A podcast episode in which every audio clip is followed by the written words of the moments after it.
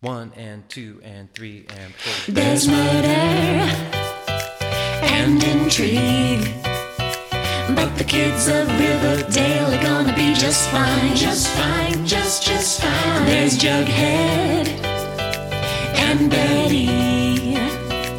And dad's a serial killer serving some jail time. Jail time, jail, jail time. You got milkshakes at and mimosas at Veronica's. Yeah, the kids of Riverdale are gonna solve some crime. Some crime, some, some crime. Cause the kids of Riverdale are gonna still be fine. Maybe damaged, damn, damn, damn. Sit right down, you're gonna have a real good time.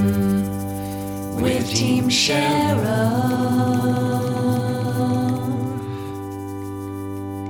Who's Archie?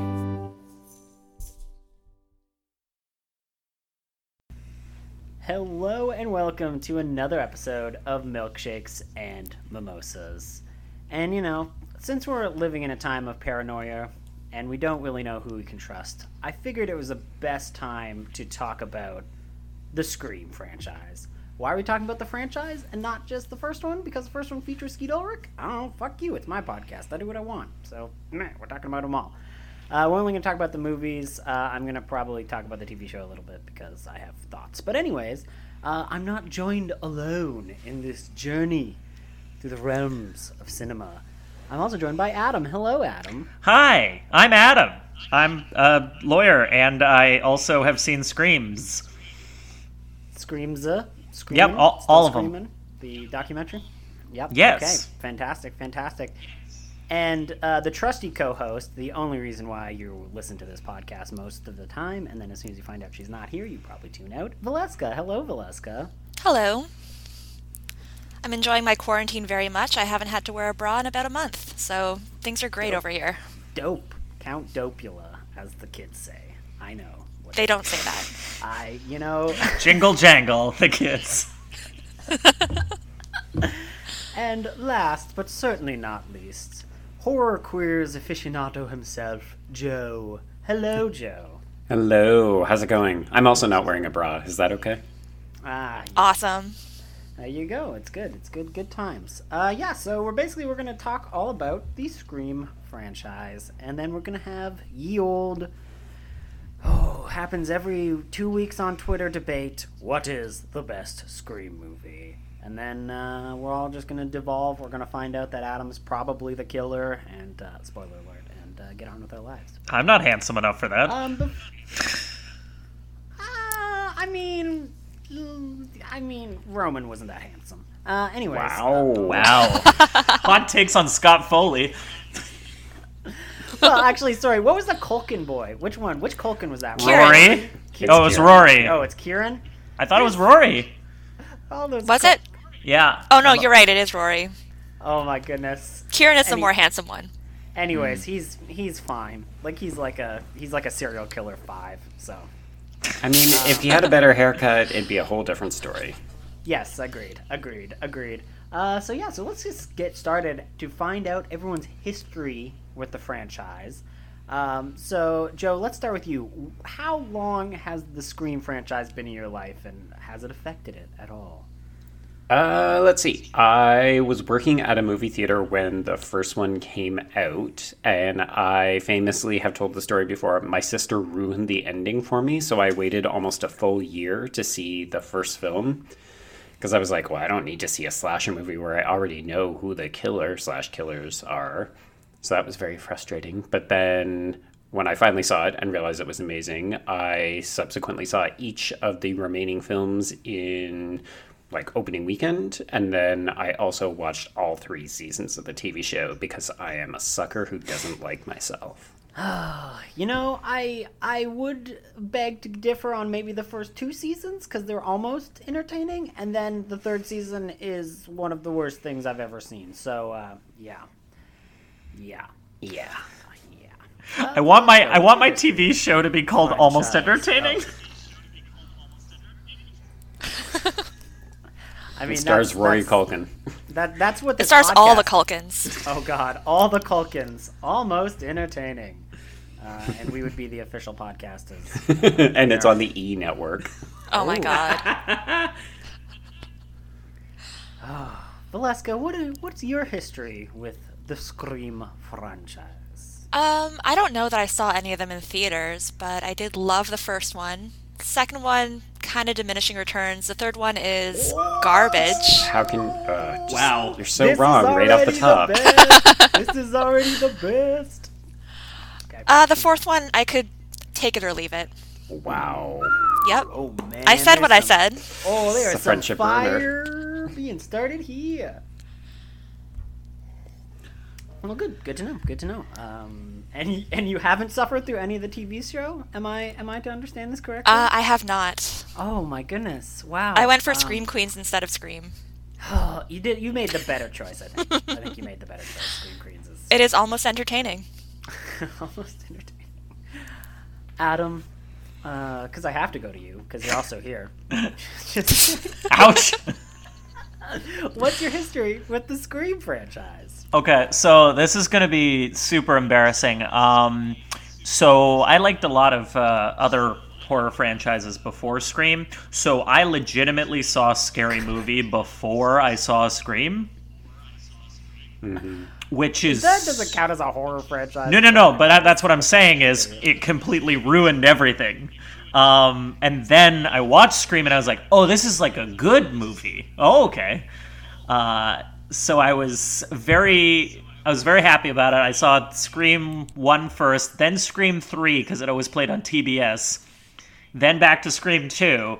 Uh, and then I saw Scream Four in theaters, and um, yeah, I'm gonna I'm gonna bring the hot takes. It's gonna be like uh, a school cafeteria.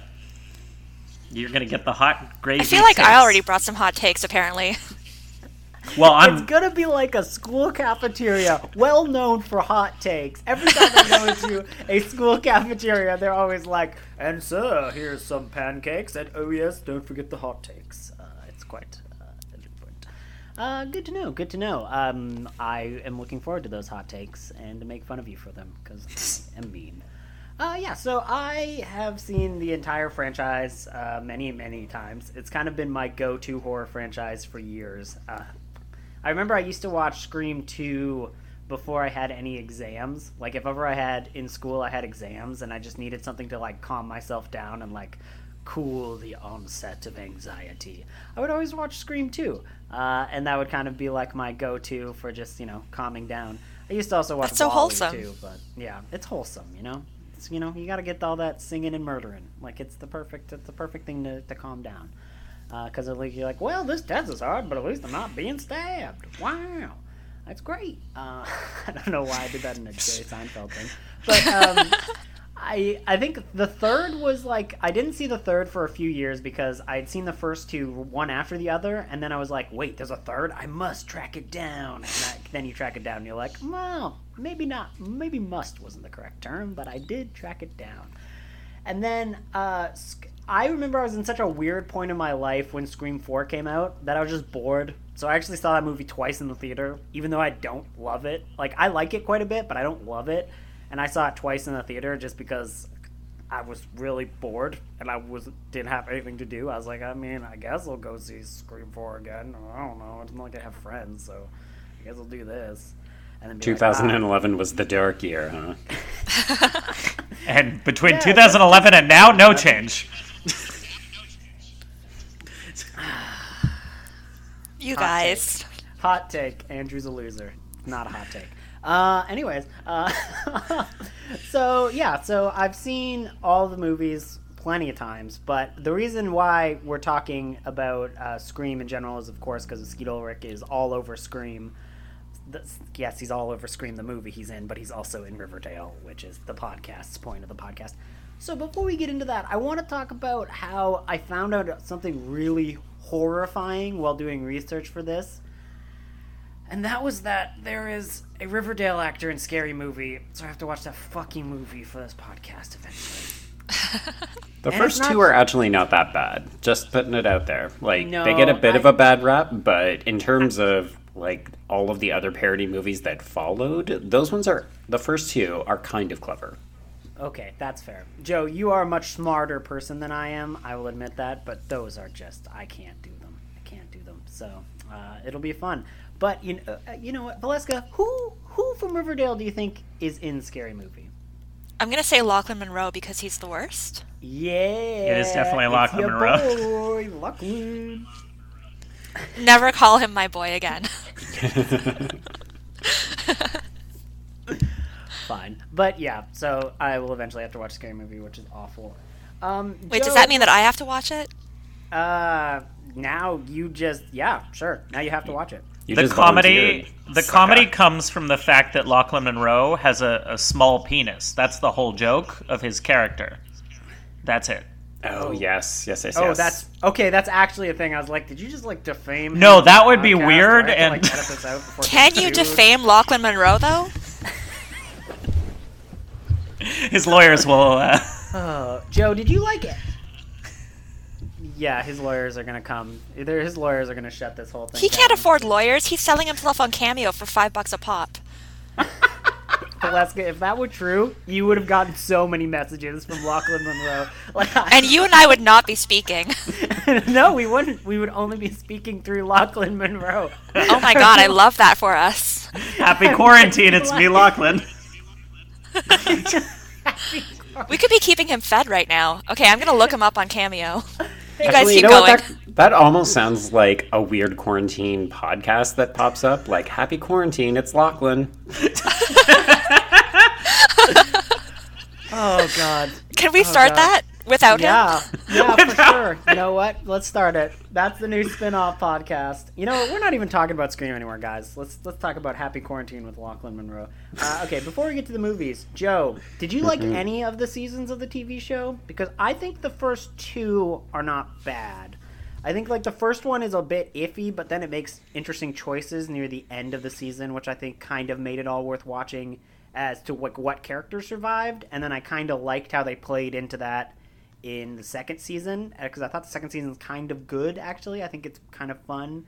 Now, I mean, again, it doesn't it doesn't feel like Scream as much to me. It feels like a di- like it feels like probably like it's almost like a I know what you did last summer TV show. Almost is where I would put it in quality ranking. But uh, the third season is just hot trash. Oh, Uh, the the third season is like we didn't even watch the movies. We literally just inherited this title, and then we made the worst garbage shit we could make. And might I add, okay, that in that show, the horror movies that the characters are watching to study, one of the characters is I shit you not watching Hellraiser Judgment, and you're like, mm-hmm. bitch, bitch, nobody watches Hellraiser Judgment, and it was like they they somebody went into the room and they paused the movie and you just saw old chubby cheeks Pinhead, and you're like, no, get that Pinhead poser off the screen. Yeah, it's like, oh, we could afford the rights to show a split second image from Hellraiser Judgment because we didn't have the budget to do anything else. I think it was like literally because I think it, I think that show is still Dimension, and I think it just goes to show just how much Dimension as a studio has declined in that this is what they can afford to show because they have the rights to it. They Mhm. And Valeska, that is the Hellraiser that I made you watch, so you you can speak to the quality of that fine film. What quality? There was no quality in that film. Wait That is a minute, quality. Wait a, minute, wait a minute. You're still talking to him? You're still talking to Joe after this? That's, Oh, I bring it up every time we have a he said she said article. He's still not completely off the hook for it, but we've we've reached an agreement. reached an agreement through Lochlyn Munro cameo appearance. Oh, by the way, he's fifty-five dollars per cameo. Fifty-five I did my research. dollars. That's so much. I didn't spend fifty-five of my hard-earned corn dollars on that. Yeah, that's a lot for Hal fucking Cooper. Uh, but to to come back to the question at hand, I I did find that the second season got a little bit better, but not enough for me. I found a lot of the characters just excruciating to watch, but particularly the lead actress, who I find I'm very sorry to say, I'm sure she's a lovely person in real life, but she is talentless as an actress. Hated her. wow. Hot takes. Wow. Okay, that's Hot like- takes with your pancakes here, people. You took it and made it good. Wow. You took it and made it good. Well, congrats. You've just inherited this podcast with 10 listeners. So, bye. Well, have fun with your I'm Lochlyn changing the name to uh, Happy Quarantine. It's Lochlyn. Subtitle Lochlyn without Lochlyn. Uh, do you, Joe? Do you think they've ever done slash a, a good slasher television season? So while you were peeing before we started recording, we I had a side conversation about. Slasher. And uh, Adam and I are in agreement that we think seasons two and three are pretty darn good. And you can catch those on Netflix if people haven't watched them. Okay, I will let your opinion, and we'll go on to. Uh, I mean, I don't think it's like high art by any standards, but I find that the kills are actually, particularly in season three, the kills are really good. And it's shot well. It's. It's shot in Hamilton, and like every time anything happened, I was like, "Yeah, this is just something that happens in Hamilton." Like, this Okay, is- well, I, I'm so sorry, is I Shape didn't of realize that Water. you were being unpatriotic. I don't mind Canadian things, Andrew. You should like Canadian things, otherwise you wouldn't have Riverdale. Boom. Mic drop. whoever said I liked Riverdale? Wait, is this why you have 10 listeners for this podcast? You're like, it's a Riverdale podcast, but we hate Riverdale. It's a Riverdale There's one guy. podcast. There's one guy that doesn't The like it. There's one guy that it. doesn't watch it, and the other person does research to show it's stupid. I mean, this is yeah. fair. Yeah, we're a very antagonistic podcast. Um, we mostly fight with our listeners. Uh, We're a Okay. public service podcast. We're warning people against bad media. Right. and Bad like media all public jingle service jangle. warnings, we're completely ignored. Um, No, we're so pro yeah. jingle jangle. Oh, Pro- okay. Pro gl- pro glamour jags. Oh. Anti. Okay, guys, so Scream was a movie that was released in 1996. It is a film that is a horror picture. Let's talk about it and not have any more weird references to Riverdale. The On this reason why- Riverdale podcast. On this Riverdale podcast. Um, yeah. So, folks, So- I like Scream. It's I love shocking. I know it's a controversial statement. Okay, but do you think it should have been named Scary Movie? Yes or no? We'll go around the horn. Uh, it's hard to say in hindsight because Scary Movie isn't really its own thing now, so it's hard to think back to a time when Scary Movie didn't exist. So I'm gonna say no. Fair, fair. How plead you, Adam? Uh, I think no, and my reasoning is that um, Scary Movie, as its title, is kind of that meta idea, and I feel like because they released it around Christmas and it didn't really have followers until the build up after a few weeks, people would have been like, what? That's not a good horror movie name. Okay. there you go. Like people, people become, sh-. Yeah, people, people got drawn in and then found out that it's a lot deeper than it uh, appears on the surface. Yeah, because it wasn't sold as a meta No. horror comedy by any stretch. It was sold as a conventional slasher. Except to the MPAA. Okay. Valeska, any different opinions? Oh, Oh right. yeah, the MPAA. My. MPAA. They're a bunch of Christian assholes, so who cares what they think? Yeah, I prefer Scream over Scary Movie just because I don't think they should have pushed the meta angle as much as they ended up doing later on in the series. To its detriment, I think. but yeah, Scream okay. is a it's a catchier name. Good to know. Good to know. I like uh, I like all those opinions. We'll get into it. Yeah, we'll get into it. Speaking of the MPAA, has any? Am I the only one here who's actually seen the director's cut? It was only released on Laserdisc. Then yes, you're the only person in the world who has seen it. Uh, only person under like 38. Okay, Joe, have you seen the director's cut at all? Way Shade. To, way to call me out for ageism here. uh, I have not seen it, but because I've listened to the director's cut, I have an inkling of what's in there. Like, it's basically just a little bit more gore. Yeah, it's well, it's it's interesting because um, scenes that are kind of like iconic from watching it growing up are slightly different. Like when you first see Casey Becker like hanging, and there's that like really interesting like zoom shot that's like really janky and weird. That's because in order to get it in and okayed by the MPAA, they had to like literally remove frames Yeah. from that and then like edit it all weird. So like as such, that always is like super iconic to me. So then watching it in the director's cut, where it's like the slower pan in, was like really interesting because I was like, oh, this is like a nice twist on a movie I've seen so many times before. But I think unlike so there are certain I, I don't think Scream is all about the gore necessarily. So like the director's cut is not drastically different. It's just a little bit more of seeing exactly what kind of effects work they did, which is still pretty cool, but it's not as essential as say if you're trying to find like a Friday the 13th movie that's like edited out a bunch of the gore, right? Because you come to those movies for the gore, where Scream is more for the characters. So mm-hmm. The director's cut is not as drastically different. I, I'm just, I am a little surprised though that it has kind of been lost on Laserdisc um, because you'd think a movie this famous and important, the other cut would be more readily available. Um, It's true, but if we're still thinking about Dimension, and unfortunately the Weinsteins, they do have a pretty tarnished history of either losing or fighting with directors. So the fact that they have lost or misplaced some footage or just not bothered to give a shit and release it for people to consume is not surprising to me.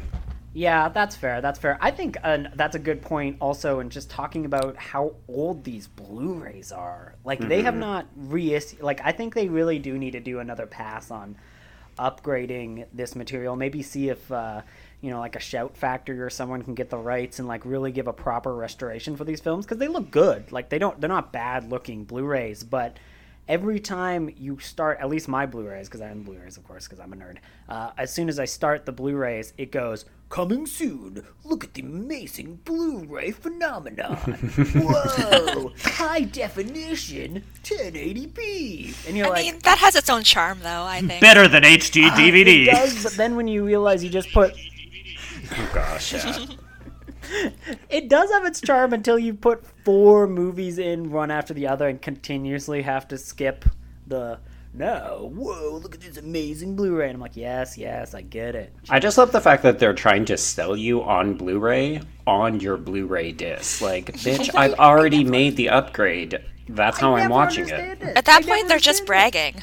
I Yeah. guess they are just bragging, but like if I put in a 4K Blu-ray now, it's not like, whoa, 4K resolution, bro. Isn't this way better? Watch me do a kickflip. Like it's just like no, it's just just the movie. Is your name Kyle? Are you alone? That sounded Watch like this Kung movie. Fury. Do you have no friends? 4K. Uh, at least that's what I say. I'm a little puppet. I, I have a friend. I have a little puppet. Little puppet. Okay, this is why you have a cat now, so you can turn to the cat and be like, "What is up with this commercial?" Am I right? I uh, you joke, but I have many times ran over plot inconsistencies with my cat while watching movies now.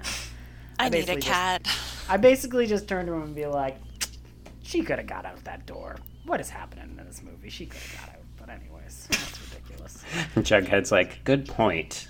They gonna nailed your face her. If you die and I don't have food. oh, Jughead's dreaming. I see him doing little twitches. Maybe he's dreaming about eating my face. You can have it. I won't need it when I'm dead. Um, Aw. So he just growled at me. Uh, He's, hungry. impatient. He doesn't want to wait. Is this going to be your last podcast recording? Because I have some things to say. Save it for the eulogy. I have some hot takes about Andrew's life. Um, If uh, not yeah. now, then when? Eight river Now punches. Guys, nice. eight river punches. Come on, at least give me ten. That was rude. Um, rude. I'll give you 5,000 river punches. I'll give Jughead 5,002. Whoa. That's fair. That's fair. Um, Joe, this train is getting derailed rather quickly. Uh, what do you think of the first movie in the franchise? So to me, the first film is iconic. I think, I mean, it's a bit obvious in hindsight, but it does what it sets out to do so well. I think that's one of the reasons why people continue to flock to it and they talk about it, you know, despite the fact it's going on like we're coming up on 25 years in like two years at this point.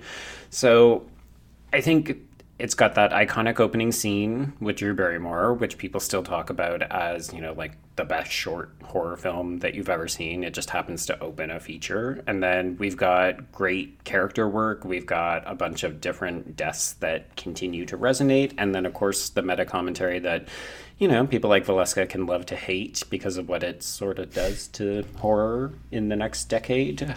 Okay, first of all, I don't hate the commentary in the first one. I just think it gets a little bit heavy-handed in the third one.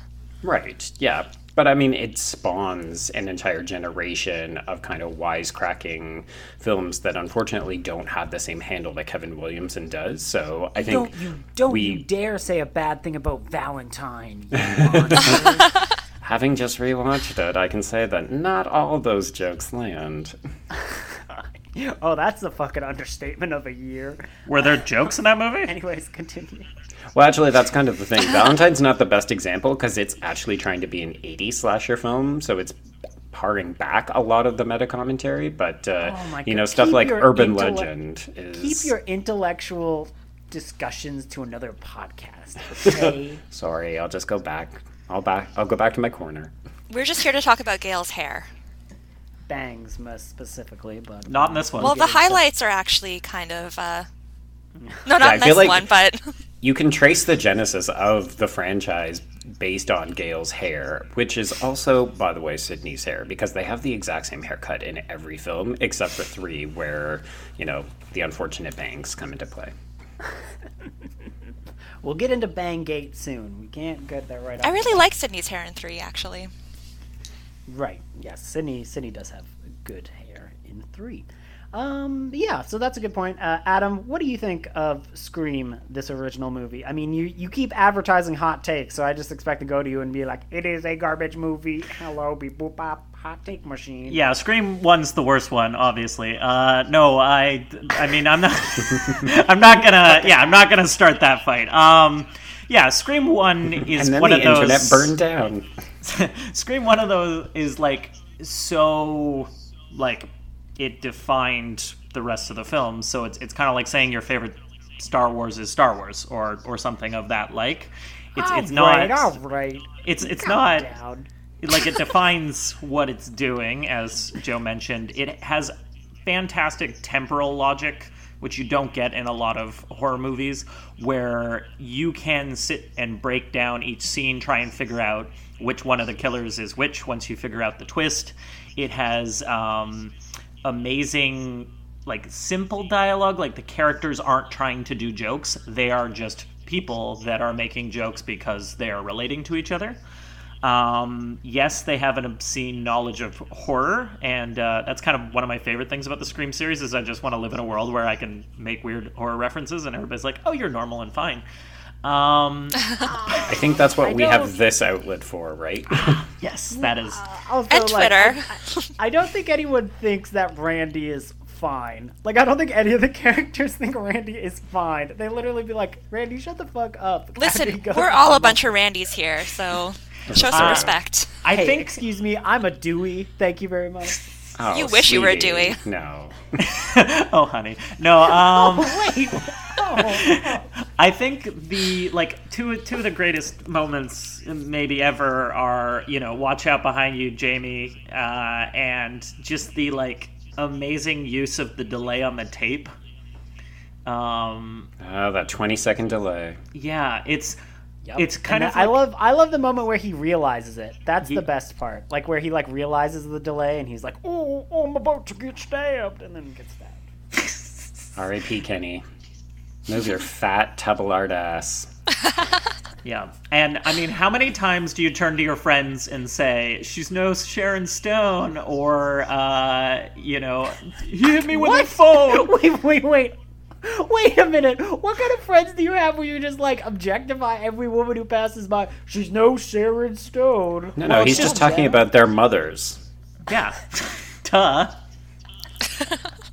well, when I'm. Like, Andrew, I- while you were peeing, we were talking about your mom and saying, well, she's no Sharon Stone. anytime I'm Was watching. Was that a dated reference even then? yes. Uh, when I was. Anytime I'm I, watching. I always feel like yes. Yes. Anytime think, I'm watching think... uh, RuPaul's Drag Race, I'm like, oh, she's no Sharon Stone. rude, rude. I can honestly say that the line that I quote the most in my everyday life in terms of movie quotes is Bam, bitch went down. bitch went down. In what context? Like literally every con. Uh, hundred percent. You're making a souffle. Bam, bitch went down. Like if I watch any TV show where somebody gets punched or knocked out, I just turn to my husband and I'm like, "Bam, bitch went down." I mean, get ready for I know that every time Joe tweets, get ready every for single time Joe tweets, it's like, "Bam, bitch went down," and I'm like, "You just agreed with that person. Like, what is going on?" get ready for three because I frequently quote my lawyer like loves that. Oh yes, that's probably one of the best lines of that entire film. It is very mm-hmm. good. It is. It is very good. Live her alone. Um, I'm trying to think of what I don't know if I do too many quotes from the movie. I don't really like do a lot of movie quotes off the top of my head though, and also my cat can't really understand movie quotes. So who am I going to tell him to? I have no one to tell movie quotes to. So That's Uh, yes. probably best not to communicate with coworkers in movie quotes because then they start to think you're a little weird. well. I mean, I'm always punching out my coworkers though. What am I supposed to say after that? Message Lochlyn Munro with your movie quote. Yeah, get Lochlyn to come in for fifty-five dollars, and then you can punch somebody, and then just turn to him and be like, "Bam, bitch went down," and then you guys can like high five. If you want this to happen, I will start you a GoFundMe. Ew! I don't want to high five Lochlyn Munro. I mean, You can wear have your Purell. quarantine gloves. Not enough. Only if I have the Freddy Krueger gloves, then I can be like, ah, I in Freddy vs. Jason, even though you get killed by Jason, but I was there too. Um,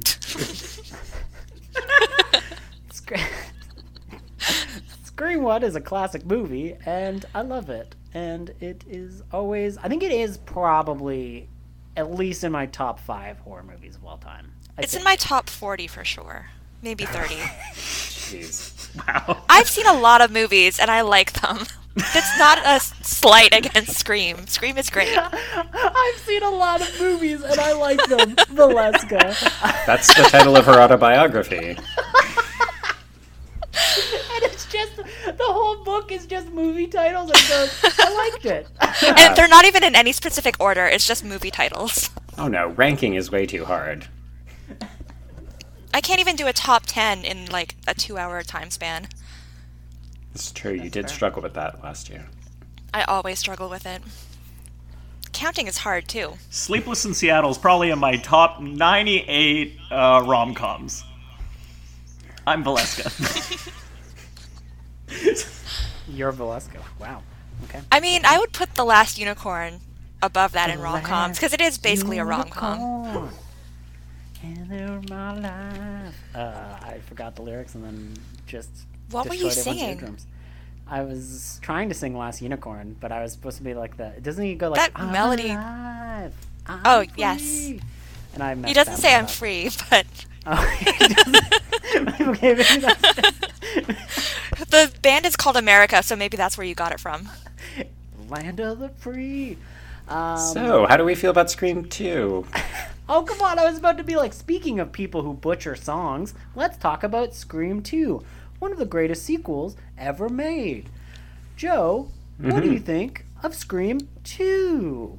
All right, so I know that we're not going to do the debate and the ranking until the end, but I'm just on record that Scream 2 is my favorite of the entire Scream franchise. And to me, it's because it's not just a really, really great sequel, if not one of the best horror sequels ever made, but because it takes everything that works about the first film and then amplifies it. So, while I think the first film is iconic, the second film is, Is giving you more for like, it's more bang for your buck. That's fair. That's fair. That's fair.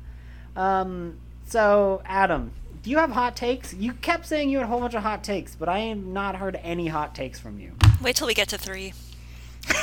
Scream 2. Adam, where's your hot takes? What Okay. what do you think? Do you Scream 2 is 2? the Do you worst want one. 2 to die? Probably not as good as what? No. Um, No.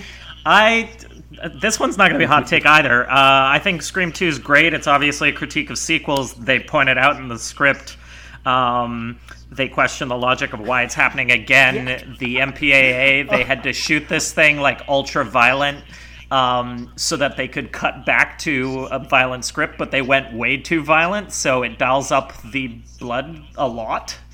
Um, you have like ridiculous over like it takes everything from like general horror like it, it adds the the mother character that's trying to get revenge for her son from uh, Friday the 13th it adds Timothy Olyphant who is Chef Kiss uh, like doing Billy Loomis like times a thousand. Like he's just like cracked out version. He's just he's he's living the most energy I've ever seen. Uh, and great great opening just fantastic um, and it's it's surprising that the killers are still compelling even though they did the first one kind of again and originally the script um, Hattie or Hallie I think uh, the Hallie, yeah.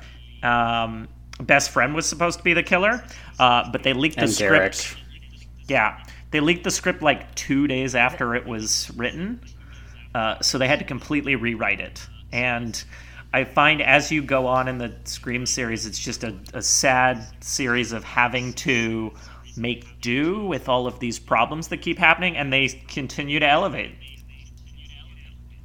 Yeah. That's good. Yep. Nope. That's uh, that's true. Um, a few little tidbits. Uh, Matthew Lillard is actually in this movie. Yes. He is in one of the. There's like a dance. There's like there's like a party when they go to the like uh, the. I don't remember what the. Is it the Omega Beta Zeta? Oh yes, the Omega Beta Zeta party. He's actually in the background, and you can see him for like a single shot. They like pointed it out in the commentary, and I was like, "What? That's crazy!" And then I watched a, um, I watched the documentary "Still Screaming," and in it, Matthew Lillard is talking about how he, how a TMZ like person came up to him and was like, "You're in Scream 2. You're that one shot in the party," and then he was like, "Get a life, dude." And I was just like, "Yeah, okay, I'm gonna that on a podcast. Okay, Matthew." All right, well, you're in it, so it's not my fault for having eyes and ears, okay? Uh, because apparently he was dating Neve Campbell at the time. There you go. But I mean, for because it, there was rumors about. Well, actually, it's more than rumors. Like they originally had planned for um, Stu to come back in part three. Um, I He got think, paid you know, for it. the seeds were sown. He, he did get paid for Scream 3. Um, but they changed the script again because they just having script problems all over the place in all of these movies. Uh, and I think my favorite addition to the cast, and I think I think it's pretty genius how i everything just kind of ended up being okay and working out, is I really think Cotton Weary brings a lot to to the movie, especially near the climax when he is such a wild card. You really don't know where he's going to go unless you've seen the movie 20,000 times. But when you first watch it, you don't really know which way he's going to swing. And there's that always that like little bit of a threat where it's like, oh, he could just completely go ham and just join up with the killers, even though he wasn't teamed up with them. And I think I, it's amazing that it's Liev Schreiber in Scream One in that like one footage, like one piece of footage of Cotton Weary like getting arrested in the opening to the first Scream movie. Uh, not sorry, not the opening, but it's like near the first half. But they brought him back to reprise the role, and it ended up being Liev Schreiber, who was still a fucking amazing actor. So like it was this re- really weird. Uh, like confluence of events that need to happen in order for like Scream 2 to work out just as good as it did. Um, I, the the cast in general for this one is kind of nuts. Like everyone is in this movie. Yeah, I love the cast for this one. It's kind of Yeah, crazy like- because so many of them, like a lot of the people that we now recognize as famous, were not actually famous at the time. Like Portia de Rossi was not super famous. Rebecca Gayheart was like, I think this is the same year as Urban Legend comes out. So, you know, we recognize her still mostly as the Noxzema girl. and the person who has done manslaughter. Um, but yeah, she's God, it was somewhere one time, Andrew. One time. We all did manslaughter back at camp. One time, okay. Are we all going to be judged by our one manslaughter? Yeah, I mean, No, do we talk about Brandy the same way? I do. Brand Brandy, who's Brandy? What are we talking about? The singer Andrew. Brandy, she also has manslaughter charges against her. Oh, That's neither here nor there, though. Ferris That's not Bueller? I don't know who that. That's I still know. Bueller, Bueller, you're arrested. Um, John Landis is a murderer. Anyways, uh, so then Scream Three is uh, comes out really quickly after Scream Two. Uh, it's kind of like a surprise. Like, how many years is there between the 20 two? there's Like, actually a longer three- time because uh, scream 2 came out Yeah. a year after and then it was 26 months to scream 3 and then 11 years And Velasquez, you didn't even say what you think of Scream 2. I liked it. I liked it slightly less than the first one. I mean, you guys covered basically everything. I do want to highlight the fact that I think uh, Scream 2 has the second all time best chase sequence or like scare sequence in contemporary slasher history. So Which the first is? one is I Know What You Did Last Summer, the Sarah Michelle Gellar sequence. And then in this film, it's uh, when they get trapped in the car and they have to make their way through the front seat over Ghostface's unconscious body. That is good. That is good. That is that is a great scene. That is a great scene. Adam, give me your hot takes on Scream Three while I go to the washroom and don't hear them. Uh, so rethinking the the series uh, in its in its context, I actually think Scream Three is really great. Um, everybody hates it because it departs uh, from the formula in a lot of ways, and that's the loss of uh, Kevin Williamson. Um, there is some scripting issues because they switch writers a couple times. Um, there's Ehren Kruger, but then there's a switch to I got to get her name right because I actually think that she likely added a lot of what makes the film like gives it its proto Me Too movement um, philosophy, and also I think she wrote in a lot of the detail to the Maureen character. Not sure if she wrote the you know horrific violence against her, but it, it it was interesting to see the presence of a female writer and likely how that put things in context because I think it has one of the best endings to a trilogy. Whether that's earned or not is kind of up for debate. But yeah, the one thing that I will say that I really don't like about the third one is obviously, um, you know, Paris back its violence, and that's no, I love them. Uh, Paris back the violence because of uh, Columbine, and there's um, it doesn't have the same meta characteristic that the first one is so good because it's you know going through horror series and has that like perfect establishing of the series. The second one calls out sequels and points out that they have to be heightened points out you know the the necessity of having like not repeating the same things.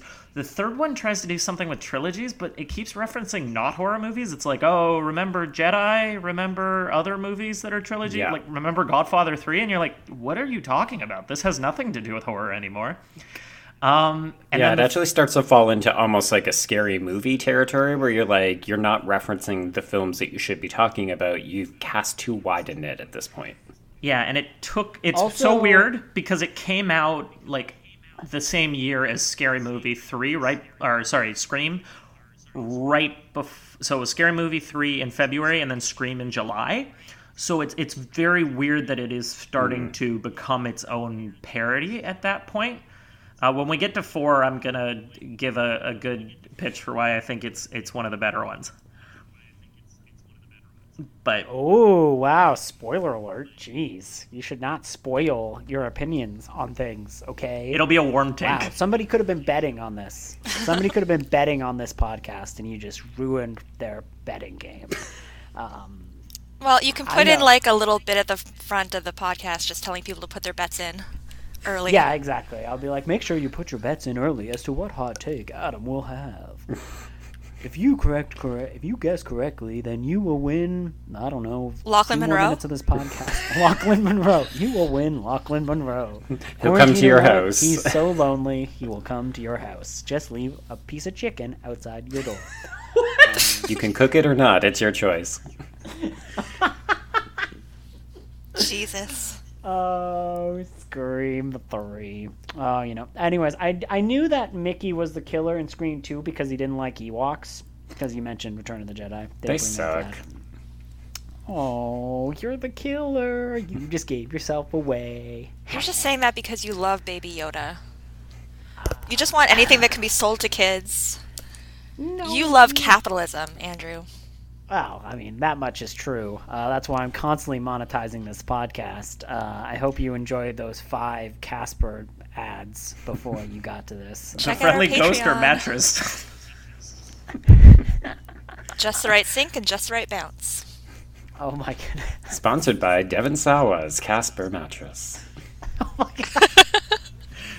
For when you need to ruin a mattress. Am I right, ladies and gentlemen? Ew. No, no takers, no one. All right. So, me and Devon yeah, Sawa, then. So I thought Scream 3 is. I think Scream 3 is a little underrated myself. Um, I think that it's at very least an enjoyable movie to watch, and I think the it does not match the quality of the other two films uh, in the franchise uh, to that point. I think the most it enjoyable the- part is Parker Posey. Oh, Yeah, 100%. Parker, Parker Posey's great. I like when she does the little hop into the arms of old muscly man Patrick Warburton. That's his real name, not old muscly man. I feel like the funny thing about Screen 3, I mean, it got it gets a lot of things wrong. And Adam, I think you're right. Part of it is the tonal shift. Like you go in expecting Kevin Williamson voice, and what you end up getting is a kind of confluence, like a mishmash of different people's voices that don't always work. But I think the film has actually found its footing over time, and in a way, obviously, it became a lot more prescient because of what has happened in Hollywood recently. But I think part of the who issue made is it? sorry. Like that's other the, and who made this movie Mm-hmm. being one of like who like the Weinsteins are all over this franchise, which Yep. is kind of always a bummer when you listen to behind the scenes things. Like for example, apparently the only reason uh, K- Carrie uh, Carrie Fisher cameos in this movie is because of Weinstein uh, influence. So.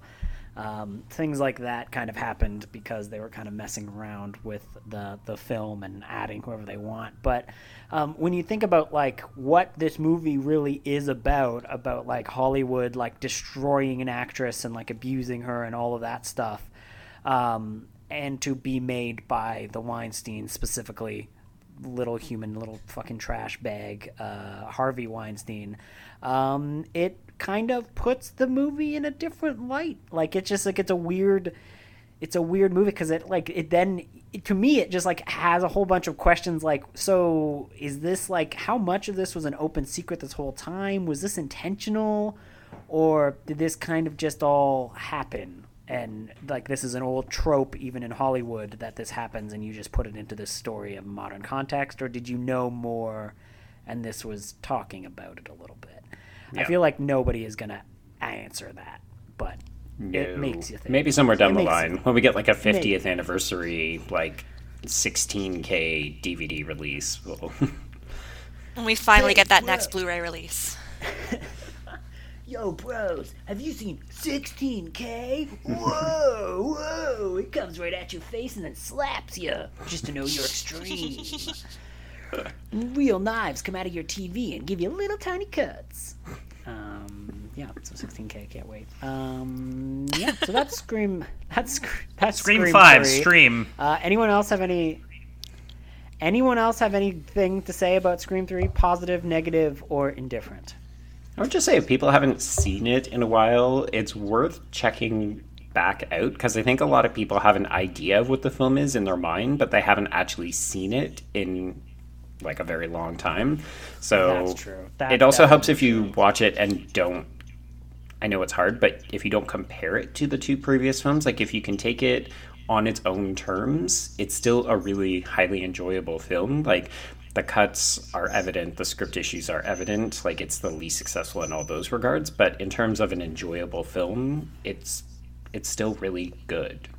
Right, and and what really gives it the push for Joe specifically is his love of Kevin Smith and Jason Mewes. Uh, he is the hugest, hugest View Askew Universe fan I've ever met.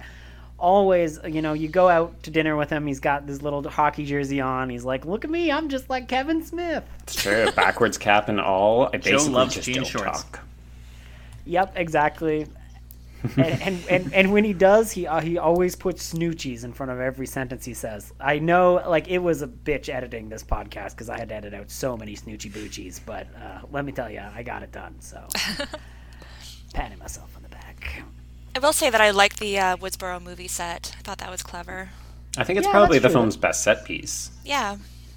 Definitely and they and there's a lot of little details in it that i think are pretty impressive because like i think you can literally see like rose mcgowan's character Tate, so i think you can see tatum's body in like one of the shots like where they recreated the scene for the return to woodsboro kind of stuff which is uh which is kind of cool there's like the the little extra details that they put in and uh here's a weird thing it doesn't it doesn't it more closely resemble Woodsboro than even four does in a way because like four was filmed. We'll get to four in a second, but four four was filmed in a different location Yeah. than the first movie because uh, Scream one had a lot of issues with like the high school where they filmed. Like if you watch the credits for Scream one. Uh, at the very end, they go, and no thank you to the school board of like wherever they filmed because the school board was just like a total dick when they were trying to film and made them like have to switch a whole bunch of locations and like do a whole bunch of like crazy stuff for the original Scream to make it all work. So they didn't really have access to a lot of the same locales that they did when they filmed the original and they actually made Scream 4 in Detroit, which is just kind of crazy because it's supposed to be set in uh, you know, LA. Well, not LA, sorry, California. California. But, you know, anyways. Before we Um, leave so three, can we talk about Creed and the fact Oh god. not only is it Oh, an God. like an all Creed soundtrack, but there are like Creed posters in her fake room. It's the Yeah. Best. I hate it Yeah. so much. They've literally made Imagine Creed dying made to a song- Creed song. Imagine dying to Creed. Think about I that. can I, I, can mean, it's one that. step above dying to Nickelback. I'm pretty sure that's how Adam wants to die. Like I think that's like in Duly his noted. will. Like if he's like on his deathbed, you just like gotta come and he'd be like, "With arms wide open." That's Creed, right? Or is that somebody else? That is Creed. yep. okay. Why do I know that? Oh god. What have I done with my Ha-ha. life? That was me tricking you into admitting you like Creed. that was the ah. whole point of this episode. Scooby. We've done it, you guys. We did it. Now I can take now I can take off my mask and go. It's me, Lochlyn Munro, and I'm here in quarantine with Lochlyn, and we're talking to Joe. If Lochlyn Munro kills Valeska to Creed. Oh my god, yes. That's the only way I want to go. I hate myself. oh no! And the downloads for the podcast just skyrocket. Wait a minute, you think I'm gonna release that as an episode of the podcast? You think I'm gonna be like sitting there recording her die while this? Well, It's a snuff cast. Yeah. It's all heard Well, over the know. scream of a 911 call. yeah, got 'cause we're dark. One of those. Yeah, this this definitely got dark. Can't wait to start the snuff cast where we interview and review all the latest and greatest snuff films. I This mean, might be my basically- favorite episode. Well, baby, basically Of this that's what Riverdale Scream podcast. 4 is all about, Yeah. right? Like, they're inadvertently trying to make us snuff cast. Wow, That's true. That's a great segue. That is a great segue. Too bad we're going to talk about Scream 3 for another five minutes. No, I'm. Damn it. Adam. Fine, Adam, I'll talk about Kelly Rutherford for a fucking yeah. I love Kelly Rutherford. that was one of my hey. biggest comments when watching. Do you guys think that uh, the starting with Cotton, like I liked it, um, but do you think it would have been better I if love he'd it. escaped out through, like he tries to escape through the um, roof, uh, like there's a, a, an opening ceiling, uh, and that cut was in there, and then they decided it didn't work, but it looks pretty good. Hmm. Hmm. I mean, Okay. I I'll wouldn't have to go back that. and look at that. Yeah, I'm, I'm not going to do that. I'm not going to look at that, but I'll think about it. Um, I think I was just too traumatized by the death of Lily van der Woodsen at that point. R.I.P. Lily van der Woodsen. A name we all know. It's Gossip Girl. XOXO. You know you love it. I did. I used to watch Gossip Girl. I'm not gonna lie. I used to watch it. I used to be a lonely teenager who just watched Gossip Girl and didn't talk to anyone. Nothing has really changed other than my age. Oh, you like Gossip Girl? Name three Vanderwoodsons. Um, uh, there's the Hoodson McGoodson. Uh, Snooty the Booty. Goodson Vanderwoodson? there's Lochlyn Munro Vanderwoodson. Um, and Scream 4, Woodson, which is the next thing we're talking about. Uh, and uh, that was a movie that came out in 2011. Wow, guys, we're in the 2010s. Uh, in a lot of ways, watching this movie again today before the podcast, I was kind of struck how Scream 4 is like the trial run to Halloween 2018. I think it works better than that movie as a whole, but I think that where the idea of revisiting uh, horror icons like after a considerable amount of time and the ways that they would kind of reintroduce and reintertwine uh, the ideas of having nostalgia versus like moving on and moving forward as a genre and as like a, a person uh, and revisiting a lot of our horror heroes and heroines. I think in a lot of ways, Scream 4 was ahead of the curve in talking about that.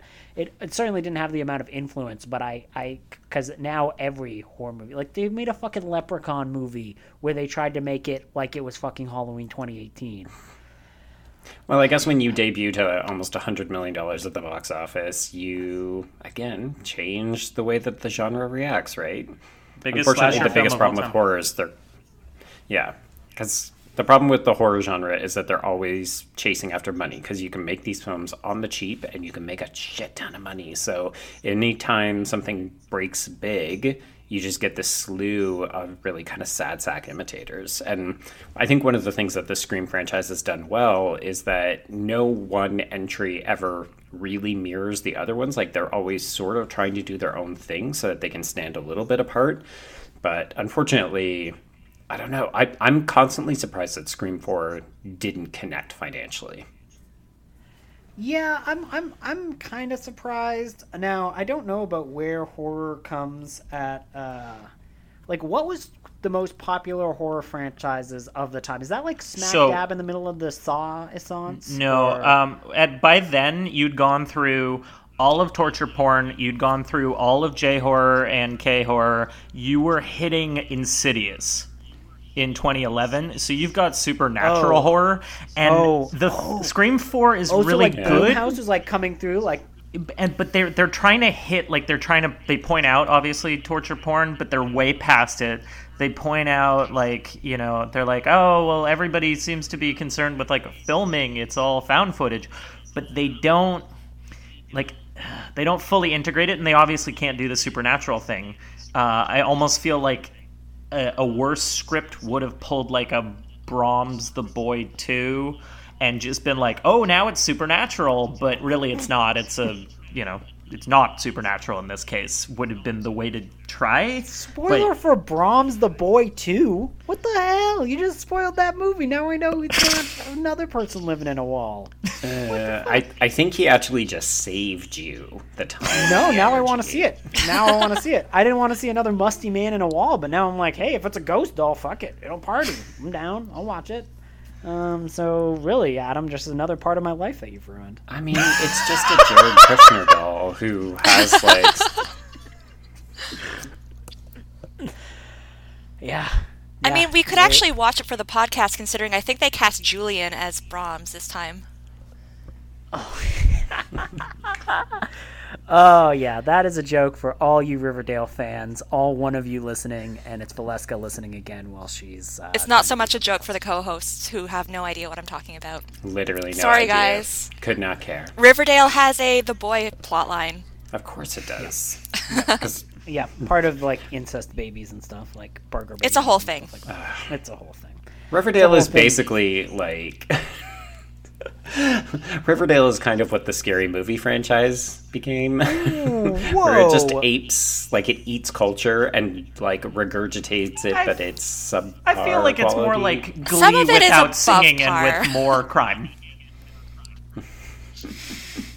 Somebody's never got a Glamberge egg in their lifetime. So Uh, I'm sitting is on one right now. yeah, okay.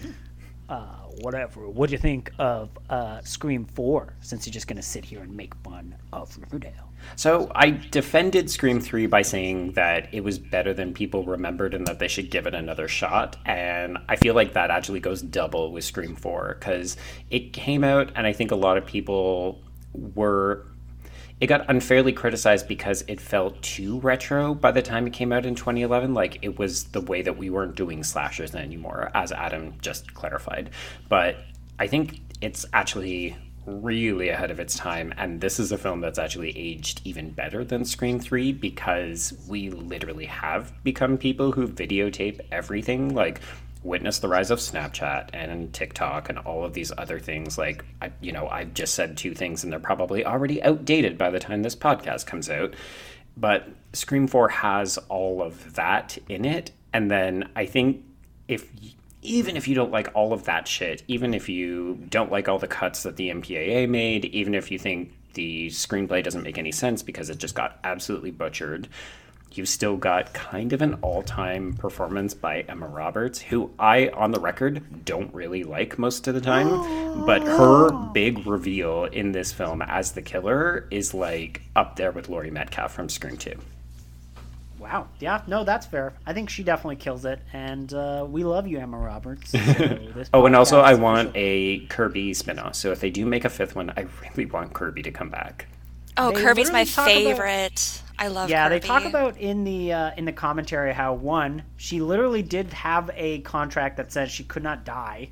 So That's amazing. They, so they made it so that like she could come back, and also like and also like Wes in the like in the commentary, Wes Craven's like, so is this true? Because like nobody told me about that, and and then she's like, yeah, no, I was not supposed to die on screen, and he's like, well. We still see you moving when they leave you, so you could still be alive. And then she's like, "Yep, I could still be alive." So they pretty much like all but talk about how uh, The door is like, open. yeah.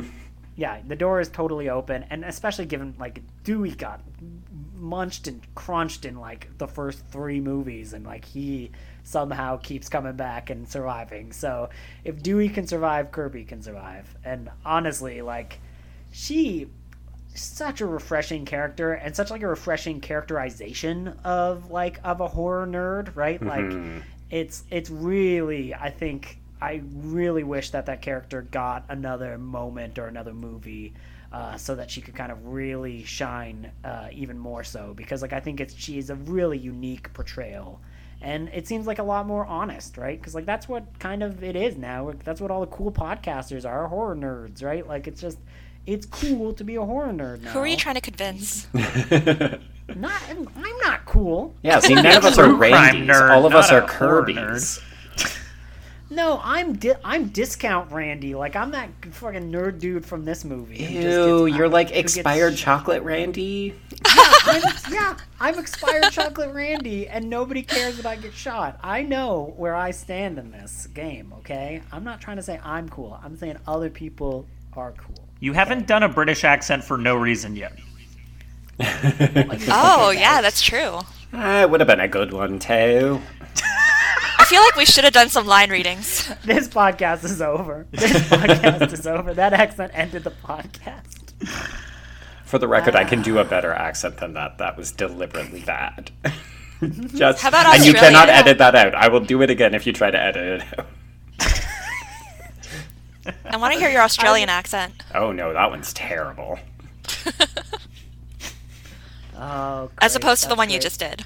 Right, Exactly. Good exactly. day, governors. Okay. Can we also talk about how this? Can we also talk about how this film, m- more so than any of the other screams, is populated by really amazing female actresses?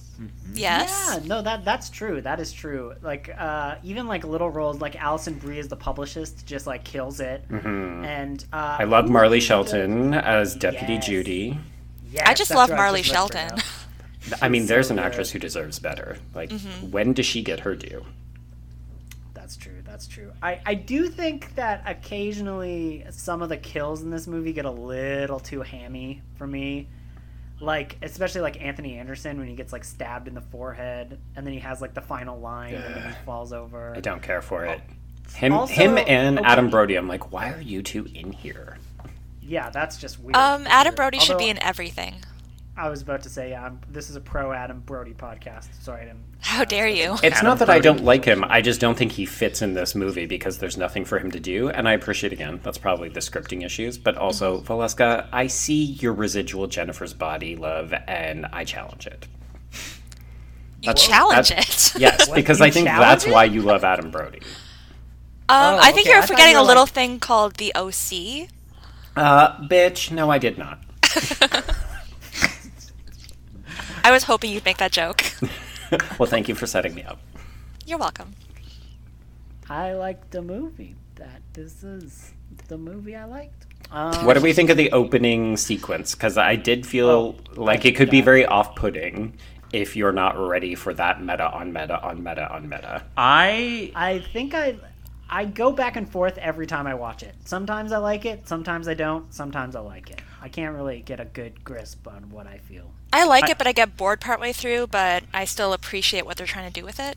I honestly think the major problem I have with Scream 4 is that they've run out of commentary to make. I, mm-hmm. I don't Yeah, think like there's no Kevin, four commentary, right? No, Kevin Williamson by then was kind. I feel like he was done with horror per se. He was moving on to like The Following, like his TV show. Like he he wasn't Okay. really, AKA like, Scream Three, the TV show. pretty much. Okay. Uh, Okay, guys, before we get too far into this, we're talking about the lack of commentary. I have to ask where the fuck does the gay people survive horror movies I come from? hated it. That was a new one to me. I don't understand, like, but I don't know where it came from though, because like I don't really recall that being a trope. It's anywhere, not. It's a not joke. It's supposed to be, I guess, pointing to the fact that like all tropes are reversed. So if a group would get killed, then they won't get killed in the new movies. But there's literally n- no version of that that's ever existed, and the joke falls very flat when the character like tilts his head, like this, like the scream, like it, it just doesn't make any sense. And I feel like the only thing I always took it as a bit of fantasy. Oh, okay. Maybe, yeah, I can see maybe it's a bit of fantasy. That's Mm-hmm. a nice idea. I mean, I, I agree with Adam. I don't think it works, but I I always got the impression that it was well. These films almost never have queer characters in them, or at least not publicly out characters. So the joke is that, haha, he is secretly gay, which is mm-hmm. something where you're just like, okay, well, it's twenty fucking eleven. You could have made him gay the whole movie, and that would have been fine.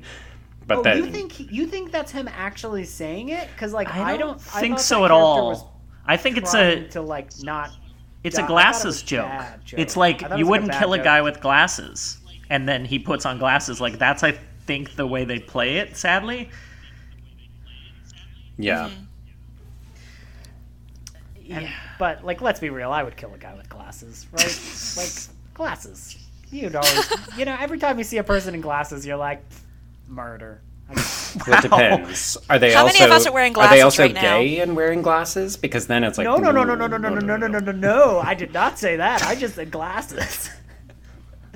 And Andrew got canceled. um, I will Now, say to be fair, uh, in order to get canceled, you have to be somewhat reputable or have somewhat of a culture cultural impact. So I think I'm safe. Scream Four Anyways, does. Adam, what were you gonna say? Scream Four does do like um, I think it does one of the best versions of critiquing the reboot um, because there's not like you know everybody knows that there's like these new reboots and as um, joe pointed out like you know and andrew pointed out it, it kind of is like a proto halloween 2018 where you take a character that was familiar to the audience you bring them back instead of killing them in the beginning which is what they did with jamie lee curtis and was it h2o they, they went No, the other way that oh, was resurrection. So they went the other way, and it was more of a we have this character shepherding in the new characters.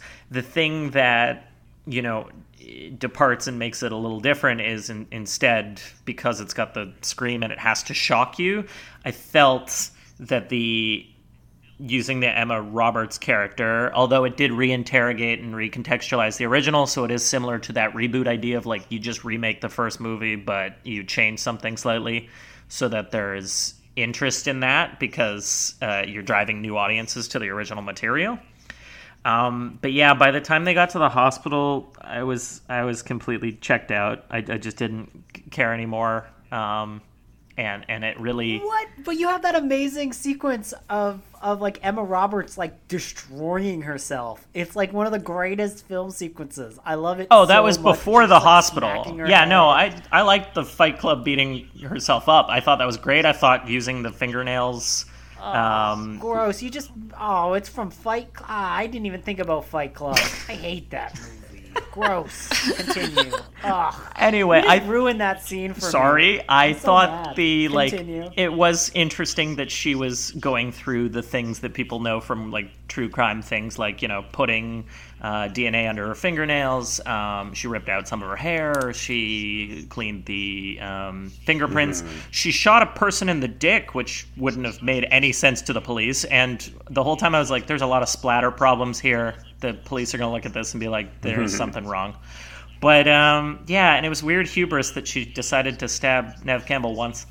Um, but yeah, I mean, it, it's fine before they get to the hospital. Once they get to the hospital, I felt like it was kind of that um, languishing thing they do in horror movies, where you're like, okay, we get it. You could Uh, just oh, end it. Yeah, yeah, yep, yep. So yeah, four Yeah, isn't not I'm actually inclined favorite. to agree. I. Sorry, Adam. Go ahead. Oh no, I was just gonna say four is not my my favorite one, but I think it does sit in the canon, and I like that um, Williamson comes back to kind of you know uh, at least in, interrogate the the films again. It's just it feels very uh, much like it was tacked on, kind of like the like the return of like Jigsaw or, or like one of those movies where you're like, oh well, now that the other horror trope is dead, we can come back and look at ours because you're sick of that one. So like Paranormal Activity was Yeah. running its course by then, so they were like, why don't we try this again? Yeah, I'm inclined to agree with Adam. I feel like the hospital stuff feels tacked on. It's not just that it unnecessarily extends the film past the point of where you're kind of invested in everything. Uh, that whole scene was actually.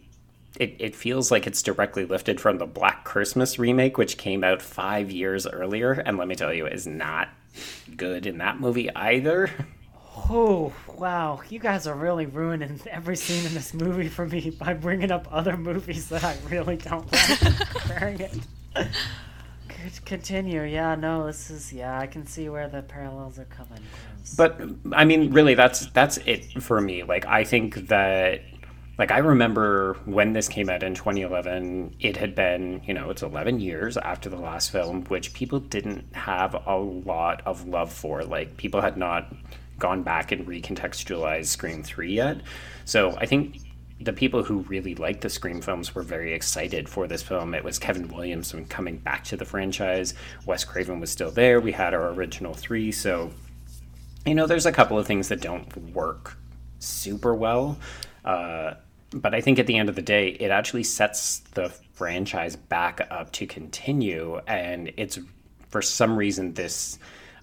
I think it's because it's trying to mix the old guard with this new cast as a potential spin off property. And it it just kind of feels like it's got one foot in the old trilogy and one foot in a new trilogy and as a result young kids didn't like it and then old fans for some reason just didn't come out so that's kind of the only reason I think it didn't do as well as it maybe could have.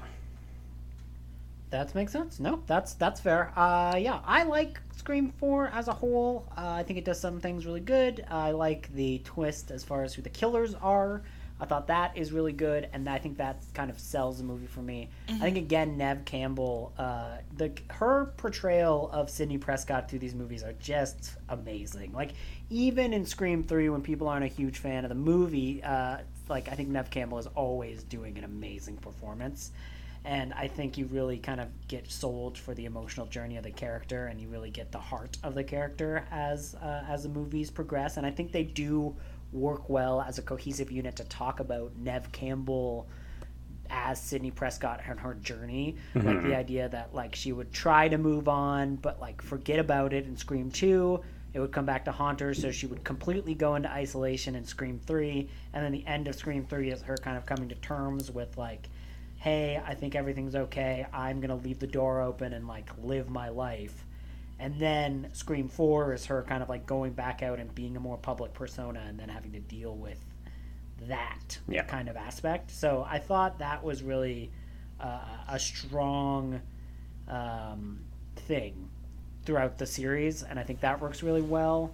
Yeah, and as somebody who absolutely hated Halloween, like the new Halloween, and what they do to Jamie Lee Curtis's Laurie Strode, uh, I I quite prefer this take on overcoming trauma and dealing with it, and actually turning it into a constructive thing, but also wanting a certain amount of revenge.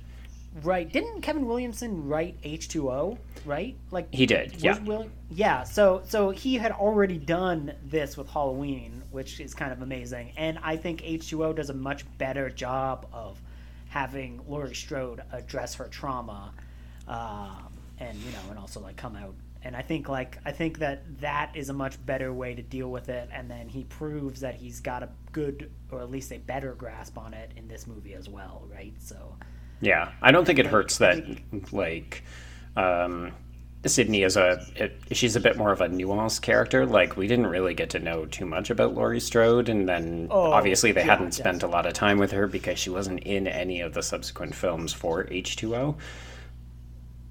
I mean, we get to know plenty yeah. about her, but in terms of like you're not charting her narrative progression over three previous films in the way Yeah, that I you do think- with I Sidney.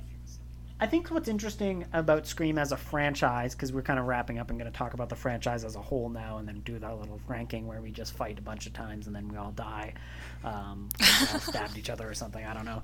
Um, I think what's interesting at, for Scream as a franchise is it's the one franchise where it uh, ha- its main cast, the three main cast, like Sidney, Dewey, and Gale, are the returning characters. It's not the killers. Like the killers are not the main say. It's like even in in Saw movies, like it's some convoluted bullshit. Guess what? Jigsaw's second cousin twice removed once built a bear trap, and that's what killed your uncle.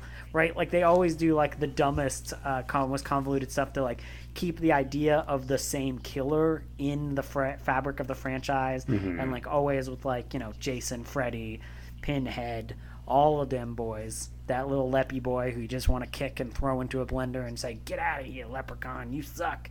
Uh, but they always are bringing him back, and uh, I think this is one of the only franchise where the returning characters are the like the forefront of it.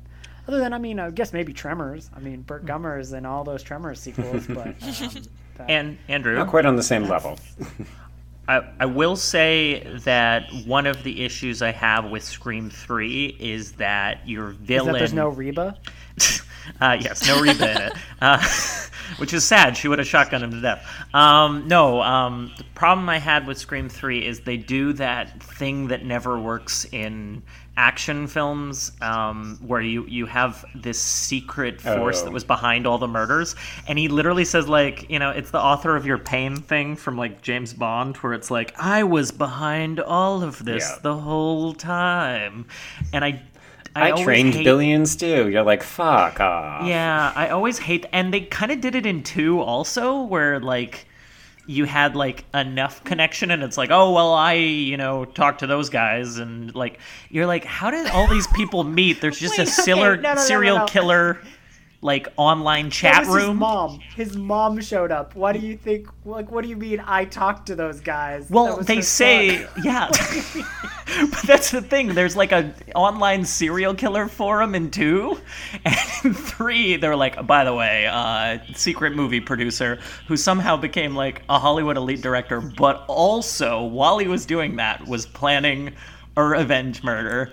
Like, I'm always Yeah, like, it's why Roman deserves more credit. He was direct. he was securing the director role of a major movie franchise, while also backtracking and planning years worth of murders. Get you a man who can do both. Exactly. Just wait. Just wait. We all know that Jason Blum is actually Jason Bundy, and this is all a big uh, hullabaloo for the revenge of Ted Bundy. God. Hard pass. I mean, hard pass, of course, but um, yeah. Okay, so what's everyone's favorite movie of the franchise? Uh, Adam, you really loved three as the best, right? Three is That's clearly number my number one. Uh, no, I think Yeah. it would probably go. I might actually just go one, two, three, four, but it could be two, one, three, four. Um, yeah, I think my quote unquote hot take is that I think three is better than four. Oh, that's a take. That's a take. All right, uh, Joe, you're gonna what? What's your ranking? I am two one four three, but Two, one, four, three. but I should contextualize that that I don't actually think there are any bad Scream movies. No. So it's like two is amazing, one is like a notch below it, and then four is a notch below that, and then there's a slight gap, and then three. But I think they're all incredibly entertaining, well made, highly bingeable. Right, right. And Valeska, I don't think you. I think we might actually have the same rank. Mine is the same as Joe's, but swap two and one. I'll keep the Yeah. spacing the same and everything. Yeah, I, I, I, uh, I, uh, I'm also one, two, four, three is my ranking. Which I think is actually the most common ranking. Yeah, I'm a basic bitch. I know. No, no. I mean, it's it, it's fun to have the debates because people get so passionate about the distinction between one and two, which I think just communicates how how feverish people are for this potential for this specific property. Uh, but also, it, it speaks to how good both of those films actually are. Right, I agree, but why do you think it is such a constant thing that the internet is constantly going back to this? I mean, we literally had like the Netflix Canada is just like Oh, yeah. starting this debate, and we all had like me. I was like, "Fuck off, Netflix Canada." Hey, You hey, you be nice to those two homos. They are lovely. Oh, I will. Okay, now it's a hate crime. I didn't know anything about. Stop them. Getting thought it was just- canceled. Were they wearing glasses? Honestly. are you gonna kill them? Yeah, exactly. uh, I, for me, I think Netflix. for me, I think the reason that people get so impassioned about the debate between one and two, um, I think there's a lot of people who could never rationalize the idea that a sequel might be better. Right. Okay. Yeah, I, I get it. That makes sense. That that's probably where it, a lot of that comes from. Is just that uh, idea that like everyone wants to be Randy and be like a sequel's never lived up to its original. Also, by the way, Randy is right in uh, Scream 2 when he says that Alien is better than Aliens and Terminator is better than Terminator 2. Bam. Uh, that's my take. Wow. It's the, Take those it's hot cake hot. pancakes. No, no, it's room temperature because it's the right temperature to eat. Um, I don't know. I don't. I don't, I don't Terminator 2 is amazing. I was gonna say I actually think Terminator 2 is better than Terminator, but sure. A thousand percent. Ah, yeah. Come on, you've got the hospital breakout sequence. You've got a better finale. Terminator Two. Road is, Warrior is It much suffers better because than it doesn't Mad have a Max. beanpole in it, but. mm. Oh, yeah, yeah, yeah. Fury Road Fury is Road's better, than, all, of them. Very true. Very true. There we go. Well, there's just there's a third entry that's better than all of its uh, other. No, sorry, that's the fourth. Fourth. Fuck. I just overlooked You forgot Thunderdome about completely. You forgot about Thunderdome. You went beyond Blaster Thunderdome. Blaster is gonna come and get you. Thunderdome. Uh, I don't know why I just sang it like Thunderball. Uh, okay. I mean, this was not nearly as heated. There was no hot take pancakes served up. This was pretty, uh, pretty civil discussion. Nobody's feelings are hurt. Um, maybe Adams are, but I don't think he has feelings, so it's fine. I got called Wow. a Kevin Smith in like enjoyer, and I totally refute that. So fuck all y'all. Uh, I Lochlyn said Munro nothing. came How up. dare you? It was the worst, and uh, I got told I have no feelings. All right. all Yeah, right, we've all uh, suffered at Andrew's hands. This is true. How weird Why is that there Andrew was so just mean a to bunch of silence for like a minute, and then I kind of chimed back in. Uh, this is weird. I'm not, I'm sorry that there was just like a minute full of silence. Don't you uh, dare edit us out. You know, it's it's almost like I'm talking to myself. It's like who else was even on this podcast? And it would have been a Um, good one too. yeah. Turns out Andrew's just alone in an asylum right now, just doing the podcast. Social distancing at its finest. Ah, asylums. Um, Adam, where can we find you on the internet? Uh, you can check me out. Um, I write for Bloody Good Horror. I do um, a podcast called Space Lawyers Podcast where we talk about law and sci-fi. Um, I have a very active Instagram that's just bow ties, uh, which is uh, at Bowy. Cool, cool. So you guys can follow that if you want to. Valeska, is there anywhere on the internet that you want people to follow you? Um, as always, on Twitter at BitchcraftTO, follow or don't. Um, also, when is this being published? Oh, you know, Friday, this Friday. Okay, this So Friday, not- if people want to join a watch party for The Lighthouse, we'll be using the Daily Screamhouse hashtag. Um, it's going to be Anatomy of a Scream and Daily Grindhouse, and it's going to start at 9 p.m. Eastern. Sweet. So I'm gonna actually release this Thursday now because I want to make sure that people can do that if they so wish. Look, I'm changing the Sure. world.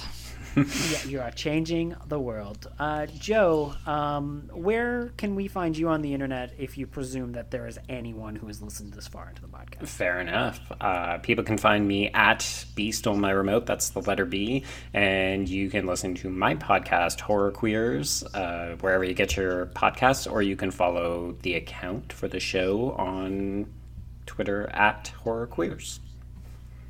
It is one of the best podcasts out there. So if you're at all interested in this podcast, probably listen to that one, and then you can just kind of you don't have to listen to this one anymore. We even have an episode on Scream Season 3.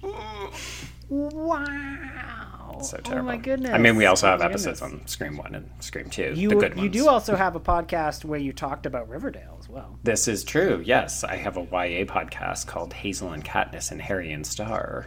And yeah, I don't think we're quite done with Riverdale. Well, maybe. It depends on what my co host says. But uh, I don't know. There's Riverdale adjacent properties, as you have clearly demonstrated here. So there's always more opportunities to make that Riverdale connection. Always more opportunities to watch more Riverdale related material. We're never gonna stop, guys. You can't stop us. Uh, and if you so happen to like the podcast and are waiting for the people from the Insane Asylum to pick you up and make sure that you're locked away forever, please use this time to rate us five stars on whatever podcasting platform you prefer. You can email us at mpodcastm. Uh, that's actually our Twitter. That's not an email address, so you can follow us on Twitter there, or you can email us at milkshakesandmimosas at gmail.com. Thank you, as always. Blame the CW. Bye. Bye. Bye.